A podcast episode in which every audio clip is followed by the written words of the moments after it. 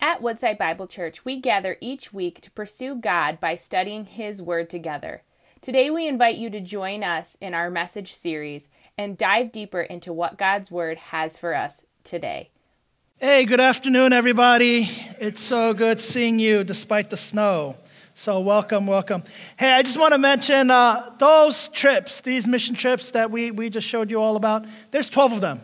12 mission trips where you can use your wide and varied gifts and graces and those even weird skills um, to serve someone, to serve people in need, to serve and share the gospel in places where the gospel is not being shared. So make sure you prayerfully consider serving and signing up for one of our short term mission trips. Um, my name is Jonathan, if you don't know already. I'm one of the pastors here. And I just want to give you an update on our campus pastor search. Um, it's been two months, and some of you are like, what? We haven't had a campus pastor for two months? Yes, we haven't had a campus pastor in two months. And um, I'm going to share in, you know, just being transparent, because that's what we promised to do during our search, to be transparent, as transparent as we possibly could. Um, we've hired a national search firm we've hired a local search firm to do a search for a campus pastor, okay? They are looking over, you know, just picking up rocks and nooking crannies here and there. They are searching high and low for a campus pastor, okay? Um, and so, you know, the results of that, it's simple. We haven't had any results, right? No, no campus pastor yet. And so we had three possible candidates that rose to the top very quickly, but they also withdrew very quickly. So um, you know, that, that's kind of where we're at, but we believe and we know that our God is faithful, right? Right? Amen. All right? Um, our God is faithful, and that's what we believe, and that at God's timing, in God's timing, He's going to provide the next campus pastor to lead us into another season of ministry here at Royal Oak. But until then, until then, I have an ask for each and every one of you, and that ask is to pray. To pray specifically for a campus pastor, right? To pray um, not only individually, but with your families and with your life groups, and asking God to send that next person, okay? Um, but having no campus pastor doesn't mean that ministry is not happening here, right? There's 12 short term mission trips, you know, that are to be launched in 2022. That's ministry, okay? Um, the, the other things that are happening here next week or in two weeks, actually, there's our women's Bible study launching right? For the winter, launching for the winter, women's Bible study. There's a men's Bible study that's launching later this spring. There are six month discipleship programs called huddles that are launching for men and women and for leaders. We have coaching circles that are coming back, right? So there's plenty of ministry happening. God is moving, God is changing hearts, He is reviving people. People are being saved and they're receiving the Lord Jesus. And this is my favorite, favorite ministry um, most of the year, right? This what we're going to do in February, at the end of February, which is to host the Warming Center. Okay? And if you don't know what the Warming Center is, it is the only, the only low barrier shelter for the street homeless during the coldest weeks of the winter in Oakland County. So there are about 500,000 people living in our county. This is the only option people have. Okay? The only option. And it's not run by the government, it's not run by nonprofits, it's run by churches, it's run by volunteers, it's run by our church family. February 19th through the 27th, we are running it here, the, probably the coldest coldest week of the year. This is, you know, kind of when winter ends, but when we get all those ice storms, this is your opportunity to serve people who have no other means. That this is all us, right? Um, God will move powerfully, and we believe that. So you can sign up in the back at the Connect desk, or you can uh, sign up via computer, via our notes from the weekend. All right? We're going to be in James chapter 1, verses 9 through 11, um, and we're going to pray. Father in heaven, thank you for loving us. We sing these songs today in worship of a Father whose love we could barely comprehend. But God, I know, I know that you love us. And we know that you love us because you have already prepared beforehand the next campus pastor in your timing. And Lord, we thank you for the ability to, to lift up a prayer like this that the person that you are preparing for us, that he will come full of your spirit, humble to lead, teachable, and as a good shepherd to encourage your children here at Royal Oak. God, today as we dig into this word of encouragement that you have for us, I ask that you fill each and every single one of us up with your Holy Spirit so that the Holy Spirit in us can help us identify who we were created to be and help us cling to that identity, God. Because sometimes, as the world catches up with us, we lose track of what matters. And in fact, sometimes we, we mistakenly place our identities and our hope in the wrong things, and those things destroy us. It's not what you intended for your loved children. God, that the things that are transitory in our lives, help us remember that. Help us keep that in perspective. Lord, we, we know you're doing a great work of revival here in our hearts and in our communities, and I ask that you most wonderfully set apart us to be holy for your good work. We pray these things in Jesus' name. Amen. So today I want to talk to those of us who feel like that they're working unsustainably. That feel like you're receiving insufficient rewards compared to the efforts that you put in. Who, who feel like they're on the verge of losing total control. And I see you. I, I, see you, mom and dad. I see you, you know, hard employee working 80, 90 hours a week. I see you balancing school full time, children full time, being a spouse, being a good spouse, being a good parent. And maybe, maybe you're not quite there yet, but you feel like you don't bounce back as fast as you once did when you were 21 right? You feel cynical towards your job, you feel cynical towards your spouse, to your friends, to your family, even though you are so connected you feel more lonely than ever. There, there's an emptiness in your heart and your mind, and, and the 10 a.m. Zoom meetings and the 10 p.m. Zoom meetings, even though your entire team is here in the state of Michigan, is draining you. You're meeting so much, but you're not getting anything out of it. And maybe, maybe that's not you. What describes you is you're sitting there watching people go through these things and these issues and having these problems but you can't help or you won't help. I can't determine which. But the reason you can't is simple because you're trying to figure out how you're going to make ends meet because things are very tight for you in money or in budget or time. But the truth of the matter is this life is full of trials and it's hard. That's just what life is. That's what we're told life is. And what, what happens is these things that are so tough, these trials that we face, oftentimes begin to seep in and start defining who we are. And they become part of our identity. This is where James is finding us here in the 21st century in this chapter. Let, us read it together. James chapter 1, verses 9 through 11. It says this Let the lowly brother boast in his exaltation and the rich in his humiliation, because like a flower of the grass, he will pass away. For the sun rises with its scorching heat and withers the grass. Its flower falls and its beauty perishes. So also will the rich man fade away in the midst of his pursuits. So, this book in the Bible, this book of James, it's written to first century Jewish converts living abroad not living in Israel. Right? So I, want you to understand this. These people that James is writing to specifically, they're a minority group amongst a minority group. Okay? The Roman Empire taking over their country and started, you know, sending their people out, sending the Jewish people away so they wouldn't be concentrated in Israel. And so what we find are Jewish people who have converted to Christianity and their views and their morals and their values are much different than the views and the morals and the perspectives that of the people around them, of the majority. And so it's very timely for us here in the 21st century, being Christians whose views are not normative in light of the greater culture around us.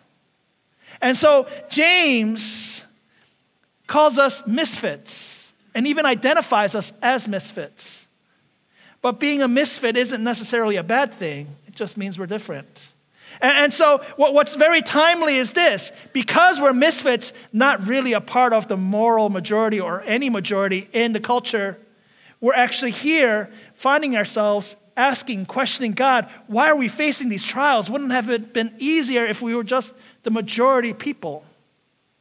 And unfortunately, that's not the case. And that's exactly how James starts his letter. Look at verse 2. Count it all joy, my brothers, when you meet trials of various kinds. For you know that the testing of your faith produces steadfastness. And let steadfastness have its full effect, that you may be perfect and complete, lacking in nothing. And so, the reason we suffer trials is to become perfect and complete, lacking in nothing. And this is the purpose James has for writing this letter to Jewish converts to Christianity.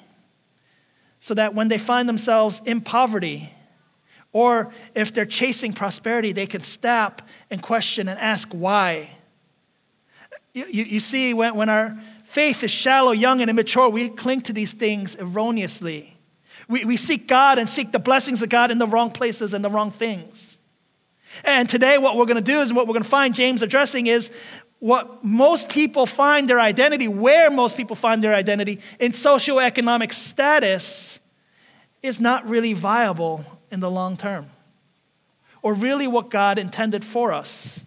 So let's read James chapter 1, verses 9 through 11 one more time. It says this Let the lowly brother boast in his exaltation and the rich in his humiliation, because like a flower of the grass, he will pass away. For the sun rises with its scorching heat and withers the grass. Its flower falls and its beauty perishes. So also will the rich man fade away in the midst of his pursuits. You see, the dichotomy of poverty and prosperity here highlights an irony. And the irony is supposed to challenge us, to help us rethink the role socioeconomic status plays as part of our identity. And, so there's, there's two very big takeaways for us middle class Americans in a middle class church in a middle class neighborhood. Right? That despite all of our middle class trappings, our identity is not tied to what we are by who we are pursuing, what we're pursuing, and how we do things. In fact, what happens is our identity as Christians is tied to who we believe God redeemed us to be. And so the, the big takeaways about this is this, right? The first thing is this in Christ, poverty doesn't define us. In Christ, poverty doesn't define us. And when, when James says, let the lowly brother boast in his exaltation, he's talking about people living in economic poverty, right? People who have no viable income source and whose social status is so low that there's no means for them to make a viable income source. And I know that's funny and I know that's weird because here in America, all you need is a dream and a hustle to make your dreams and riches come true, to lift yourself out of poverty. That's what we're taught. But what, I want to do is, yes, we understand that, and I want to expand the idea of poverty to not just socioeconomic terms, not having the means of money or making money, but to expand it and say there's another type of poverty that we have to be aware of that's afflicting all of us and afflicting our identity, which is relational poverty. Relational poverty is just that being poor in relationships. Uh, let, let, me give you an example, just in case you're just like, well, what does that mean? Is that even real? Um, if you cannot find someone to have dinner with tonight who's not obligated to have dinner with you, meaning they're not married to you and they're not your children, then you are in relational poverty. Right? Just, just think about it. If you can't find a person tonight that's not married to you or related to you by blood, by obligation to be at dinner tonight, then you're in relational poverty. And the reason you can't find someone is pretty simple, right? If you start thinking about it, it's because they alienate you or you alienate them so you don't get along and you don't want to spend time with them. Right, right? So economic poverty, even though it's temporary here, right? Relational poverty can become of us, right? That, that can make us who we are. In fact, our greatest heroes, our country, our nation was founded by a bunch of loners, cowboys, trendsetters, and entrepreneurs. We celebrate them as heroes. They go about it trails blazing alone without the help of anybody. And, and we look at that and say, yes, that's great. But we forget to realize how poor that really makes them. They have no friends. They have no family. They have no one they can call. They have no one to rely on. And that's just a very sad state of affairs. I mean, if COVID shed light on anything, it's that fact that our society crucified relationships in the name of comforts and profits and efficiencies. And we were all fooled. We were all fooled until it came screeching to a halt. We were forced to stop and quarantine. And guess what? That feeling of isolation and loneliness that was once only for the clinically depressed, it applies to all of us. All of us who are relationally poor living in relational poverty because we feel the isolation. Uh, do, do, you know who this impacts the most? This impacts those of us who are 30 years old and single, saying, Why am I so alone? It, impacts those of us who are finding it harder and harder to be with the spouse that you married because being with them 24 hours a day is not the same. There's so many irreconcilable differences. And it's just driving a wedge apart further and further away. It's for those of us who have jobs that leave us so feeling burned because the superficial relationships that we've once had at the water cooler, it was just masking the fact that it was noise that meant nothing. We don't know who they are, and they know nothing about us, nor do we care to learn. You, you see, this is this is what's been happening in our country. This has been happening for generations. There's a psychiatrist, Dr. Bruce Perry, he's not even Christian, um, and he, he's actually an expert in ch- children in crisis. And he says this about relational poverty in America today. He says, the deep lack of the connectedness with others that we all need to survive and to be well caused by technologies, impaired values, financial obsessiveness, broken social structures, and self centeredness has created a massive problem far more destructive than economic poverty. You see, when we start thinking about things like that, and when secular psychologists and psychiatrists say things like that, we find ourselves with a problem. And we have to analyze well, why is there a problem? And the root of the issue is sin, isn't it? When it's all about me, how can we possibly love somebody else? When it's not on my terms, how can we hear other people's terms? How could we even hear God?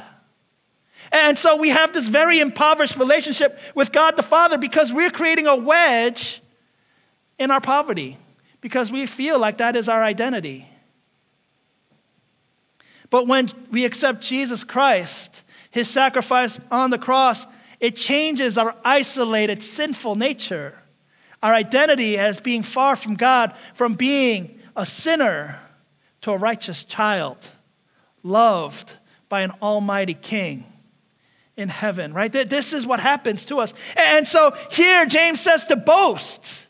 You of lowly status, you who are so impoverished, you can boast because you have been exalted we didn't deserve to be exalted. We had no means of exaltation, but Jesus Christ exalts us as a child, as a son, as a daughter of God. We didn't deserve that, and we are adopted into God's household. This is so beautiful, and yet so very hard. You, you see, the second part of identity as, as it comes to us in, in relationship to socioeconomic status is that in Christ, prosperity doesn't define us either. Prosperity doesn't define us in Christ. Look, look, at verse 10. In verse 10, it says this And the rich in his humiliation, because like a flower of grass, he will pass away. And, and what James is connecting this idea that the rich boast in his humiliation. And there's very little for rich people to be humiliated about, right? I, I mean, James is talking to people who are financially well off, right? But I, I want to expand that idea of well off because all of us in America are technically well off.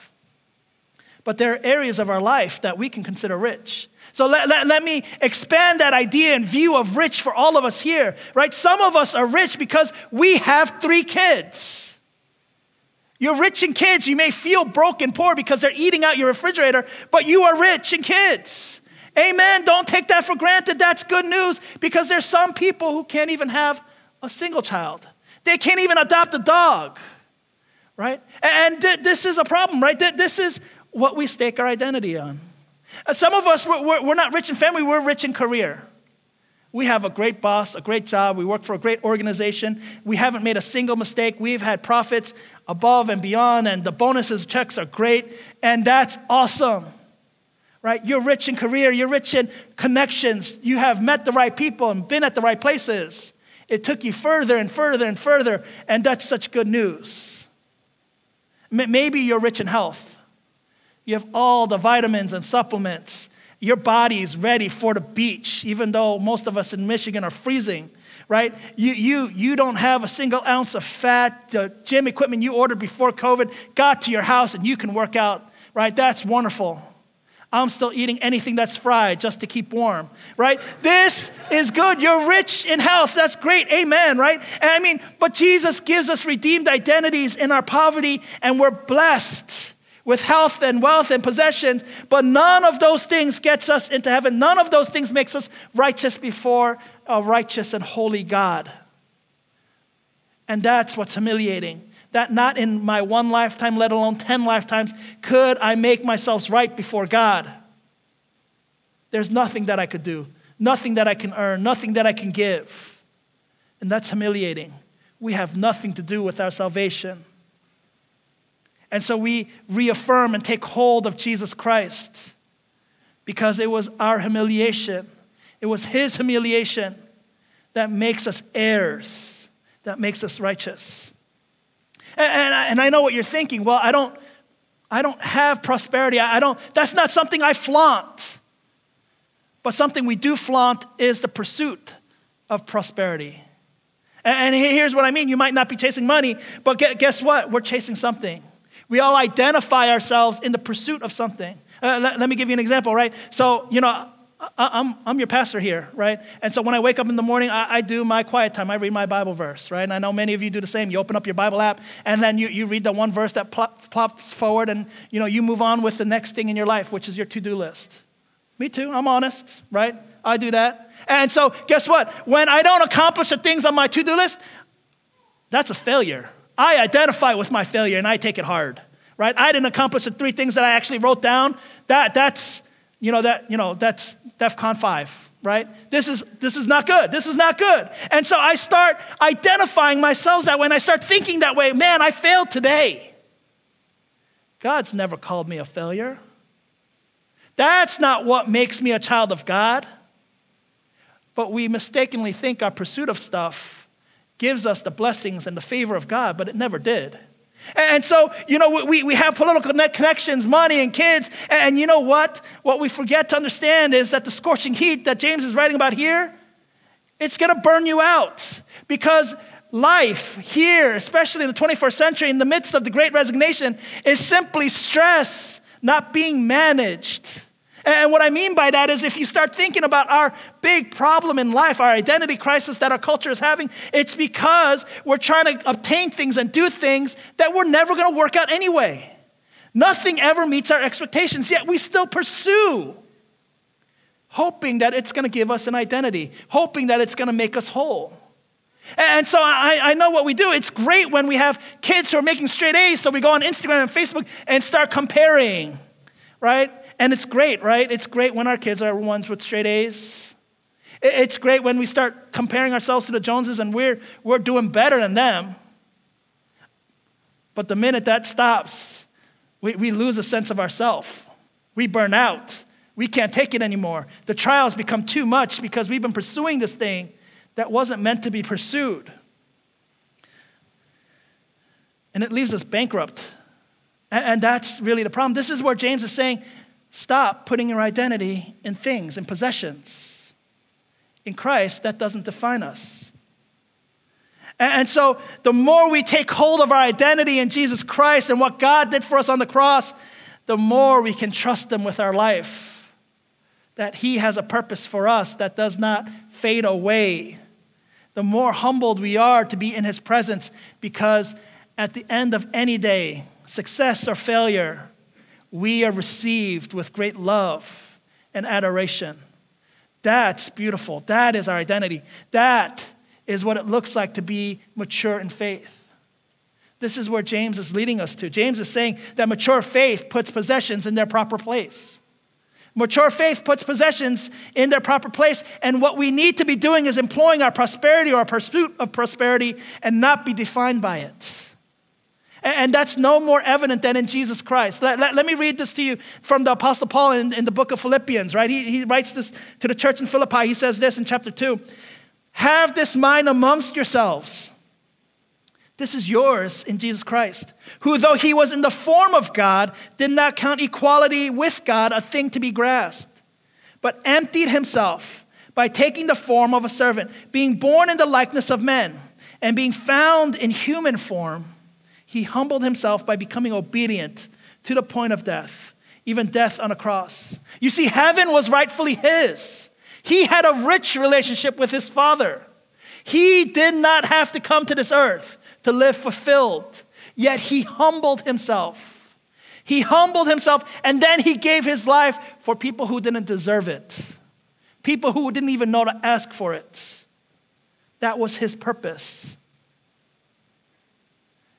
When we look at what God the Father did for us, He gave up His most valuable possession, His Son. He gave up His very Son so that we could be rescued, so that we could be made perfect and complete. And so Jesus' example moves us the same way. You see, whatever trial we may be facing, we're facing in faith that the God of the universe redeemed us. And there's no taking that back. It's not temporal, but eternal. It's forever. When we correctly place our identity in Jesus, our purpose becomes clear. J- James alludes to this in James chapter 1, verse 27. Verse 27, it says this Religion that is pure and undefiled before God the Father is this to visit orphans and widows in their affliction and to keep oneself unstained from the world. You, see that there might be a disconnect in your mind. Well, how does this relate to socioeconomic status and our identity? But, but it's very simple. James is employing a circular logic. Pastor Jacob was sharing what circular logic was last week, but circular logic, just as a recap, is very simple. There's point A, which is related to point B, which is related to point C, which comes all full circle back to point A. And so what we see here in James chapter 1 is James is talking about trials, the trials of life. That's point A. Point B says, well, if you're facing trials, then you should ask for wisdom. Point B. If you're, if you're asking for wisdom, then point C is then you shouldn't doubt that God will give you wisdom. Right? And those are all good. No, point D is just this, right? Well, look at your identity. If you have wisdom and if you're facing trials and if you ask God for all of this and God gives it to you, then you should know who you are. And so, if you know who you are, you get to verse 27, which is a religion that is pure and undefiled, which is what you practice about what you believe and what you know. That's what religion is. And so, a pure and undefiled religion before an all holy God, the perfect Father, James says, is to visit orphans and widows. And the word visit here is not just to say hi and bye, how are you doing? This is to care for their needs. You see, when James is writing this, he's writing because there's a patriarchal society where orphans and widows, they have no means.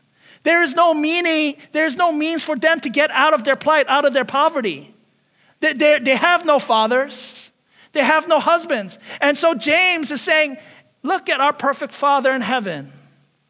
This is what it means to have purpose. This is what it means to be perfect and complete. This is why you're facing trials, and this is why you're asking God for wisdom, and this is why socioeconomics don't define who you are, because in God, you have the perfect Father. And the perfect Father visits orphans and widows, and that's a good thing, because when they had no ability or means to get out of their plight, our Father in heaven provided them a means, provided us a means. And so, if our identity is beloved child of God, son and daughter of God, of the Most High God, then it is our purpose to visit or to care for people who are disenfranchised, like these orphans and widows. And so th- this is beautiful because this is exactly what the gospel is. This is the gospel. We had no ability, we had no means, and so God provided a means at his own cost. Jesus died on the cross so we wouldn't have to because even if we did, it wouldn't amount to anything. And so, if you've never placed your faith in Jesus ever, today is the day that you do so because you have to know that your identity is a redeemed son or a redeemed daughter of God. And that will never change despite what happens, despite where you are in life. And that is such good news for us, right? Give your mind, heart, and soul to Him, and He will redeem your poverty. He will redeem your prosperity. He will give you a purpose that will never leave you burned, right? And so, because we're children of God, we do things like celebrate Sanctity of Life Sunday. We say, go advocate for those with no voice because nobody else will. Because God the Father, that's what He does. And so we do what He does. It's why on Martin Luther King Day, Junior, last week, when we put those inserts in your card that simply said serve, we did so because nobody else will. But God did. God did for us. It's why I invite you to serve at our warming center because it's the only option for the disenfranchised today in our neighborhoods. And nobody is doing anything about it, but we're called to. Not because we're smarter than everybody else, not because we're better than anybody else, but because we are cared for the same way by our Father in heaven. You see, we can't pursue prosperity. We can't be defined by our poverty. We are defined and identified as a child of God. Don't forget it. Live into that identity. Live into the purpose that God gives you. Put your whole mind, body, and soul, your whole faith to serve and bless others in love the same way God loves you. Let's pray. Father in heaven, thank you for the trials that you have given us to help us think about life, to rethink what it is that you're calling us to do and be. Because, God, we, we know that this, the trials that we face, it produces a maturity within us. A maturity to see that when we are steadfast in our identity, which is your child, that it's going to produce within us actions. Actions that you ask us to take, leaps of faith that you honor. God, the, the relational, the economic, the, the poverty, the, the prosperity, whatever it is, God, that are so difficult in our lives, God, give us breakthrough. Give us breakthrough and visit us with your spirit because, God, we know that it's only with your spirit that there's an overflow of power, mercy, and grace that will flood into our lives that changes who we believe we are. Because, God, we need to believe that we are your children, God, because the trials are so overwhelming. God, I, I know that there's some right now, God, the, the, the couples, God, the spouses who have just moved so far from each other in this season, God, heal and fix their broken relationships. God, fix it between friends and family, God, that, that haven't been talking, God, that are on verge of breaking up. God, let your love be manifested through faith. Father, if there, there are those here who, who don't know you, Give us the courage to confess our need for you. You adopted us as your son, as your daughter in Jesus. Help us choose you in return. Help us pursue you and only you. Give us a boost of our true identity. Let us move forward to bring good news to the powerless and destitute in your name for your glory. We boast in you, Jesus. Amen. Thank you for joining us as we study God's Word together. We would love to hear how God is moving in your heart and get you connected into the Woodside Bible Church family. Head to woodsidebible.org/connect to introduce yourself today.